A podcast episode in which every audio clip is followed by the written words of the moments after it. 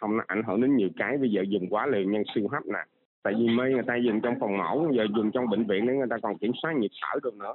Nếu mà thành phần không đúng những cái thuốc mê ấy, thì nó là cái đó là người ta phóng đại lên đúng không? là nói thành phần không đúng. Thưa quý vị thính giả mặc dù được cảnh cáo là loại độc dược không thể sử dụng tùy ý thế nhưng hiện nay chợ ảo rau bán thuốc mê thuốc ngủ hoạt động rất rầm rộ.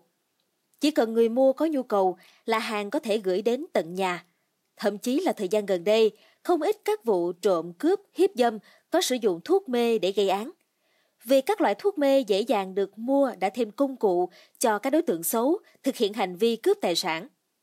Vậy cụ thể tình trạng trên là gì và việc sử dụng thuốc mê, thuốc ngủ tràn lan sẽ ảnh hưởng như thế nào đến sức khỏe của chúng ta? Hãy cùng Trinh Trà tìm hiểu và lắng nghe những lời chia sẻ của bác sĩ trong số podcast ngày hôm nay quý vị nhé.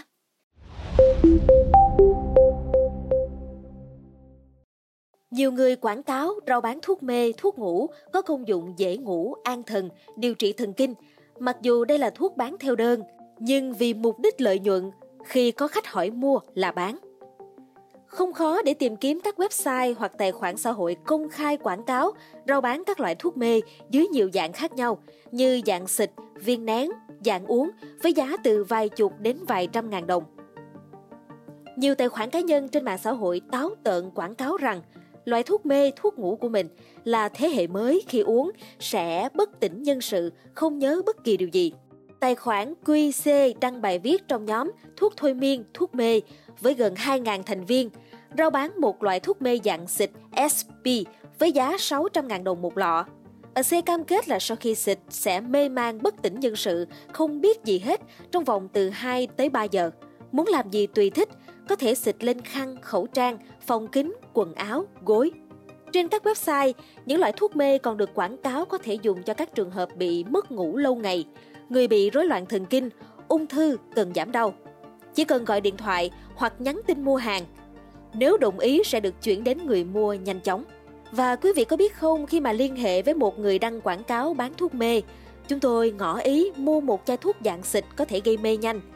Người này tư vấn là Vậy thì chị tìm đúng chỗ rồi, loại này là hàng nhập đảm bảo chất lượng 650.000 đồng một chai. Khi được hỏi về cách dùng, liều dùng hay khi nào không nên dùng thì người này chỉ tư vấn qua loa rằng khi nào chỉ thấy không ngủ được thì xịt.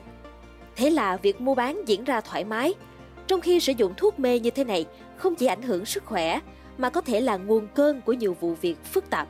Theo bác sĩ Nguyễn Huy Hoàng, Trung tâm oxy cao áp Việt Nga theo phương thức đưa thuốc mê vào cơ thể sẽ được chia thành hai loại, thuốc mê đường tĩnh mạch và thuốc mê đường hô hấp.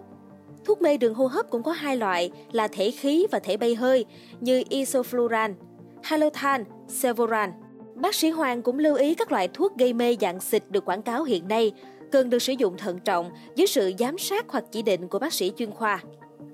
Sử dụng thuốc mê có thể gây ra các tác dụng phụ như trong quá trình gây mê có thể gây ra tình trạng giảm huyết áp, đặc biệt gây rối loạn chức năng nhận thức, thậm chí khả năng ghi nhớ cũng bị giảm đi. Thuốc cũng chống chỉ định với người mắc bệnh lý gan, thận, tim. Bác sĩ Võ Văn Tân, trưởng khoa nội thần kinh, bệnh viện Nhân dân gia đình thành phố Hồ Chí Minh cho biết, hiện nay các thuốc gây mê chỉ được dùng trong bệnh viện, có chỉ định của bác sĩ trong phẫu thuật và được tính liều lượng rất cẩn thận. Nếu dùng quá liều có thể gây ra suy hô hấp, nguy hiểm đến tính mạng. Không loại trừ khả năng những loại thuốc gây mê được quảng cáo hiện nay chỉ là thuốc ngủ được thổi phồng công dụng.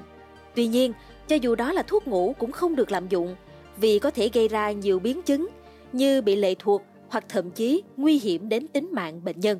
Khuyến cáo người dân á, là thứ nhất là điều trị mất ngủ thì gồm hai nhóm, một nhóm là không dùng thuốc và một nhóm dùng thuốc.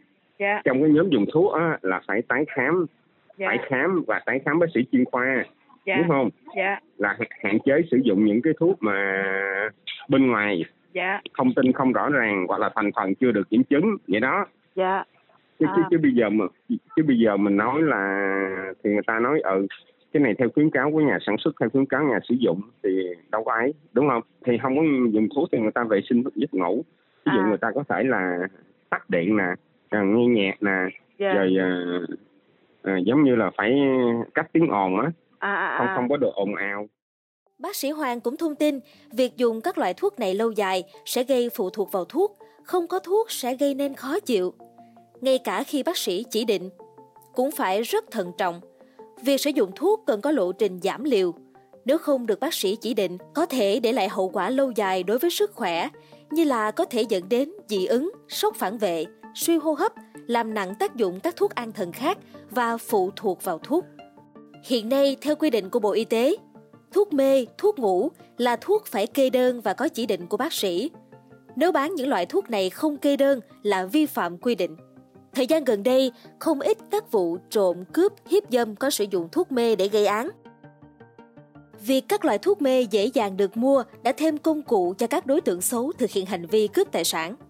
Tháng 3 năm 2023, cơ quan cảnh sát điều tra công an quận 1 thành phố Hồ Chí Minh khởi tố bắt tạm giam một đối tượng sử dụng thủ đoạn gây mê, xâm hại tình dục và chiếm đoạt tài sản. Để thực hiện ý định xâm hại rồi chiếm đoạt tài sản của nạn nhân, nam thanh niên lên mạng vờ làm quen các cô gái trẻ, nhẹ dạ cả tin. Đến khi đã thân thiết, đối tượng bỏ thuốc mê vào nước uống nhằm khiến nạn nhân bất tỉnh. Quý vị nghĩ sao về những thông tin trên? Hãy để lại ý kiến của mình bằng cách bình luận bên dưới nhé. Cảm ơn quý thính giả đã lắng nghe số podcast này. Đừng quên theo dõi để tiếp tục đồng hành cùng với podcast Báo Tuổi Trẻ trong những số lần sau. Còn bây giờ, xin chào và hẹn gặp lại.